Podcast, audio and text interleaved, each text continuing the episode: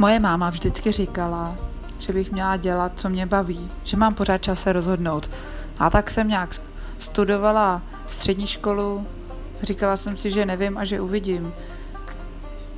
A pak jsem studovala vysokou školu a pořád to bylo takový dobrý, no baví mě to, ale co. No a pak jsem porodila nějaké děti, asi tak čtyři a už tak nějak vím, o čem to tak snad trochu bude.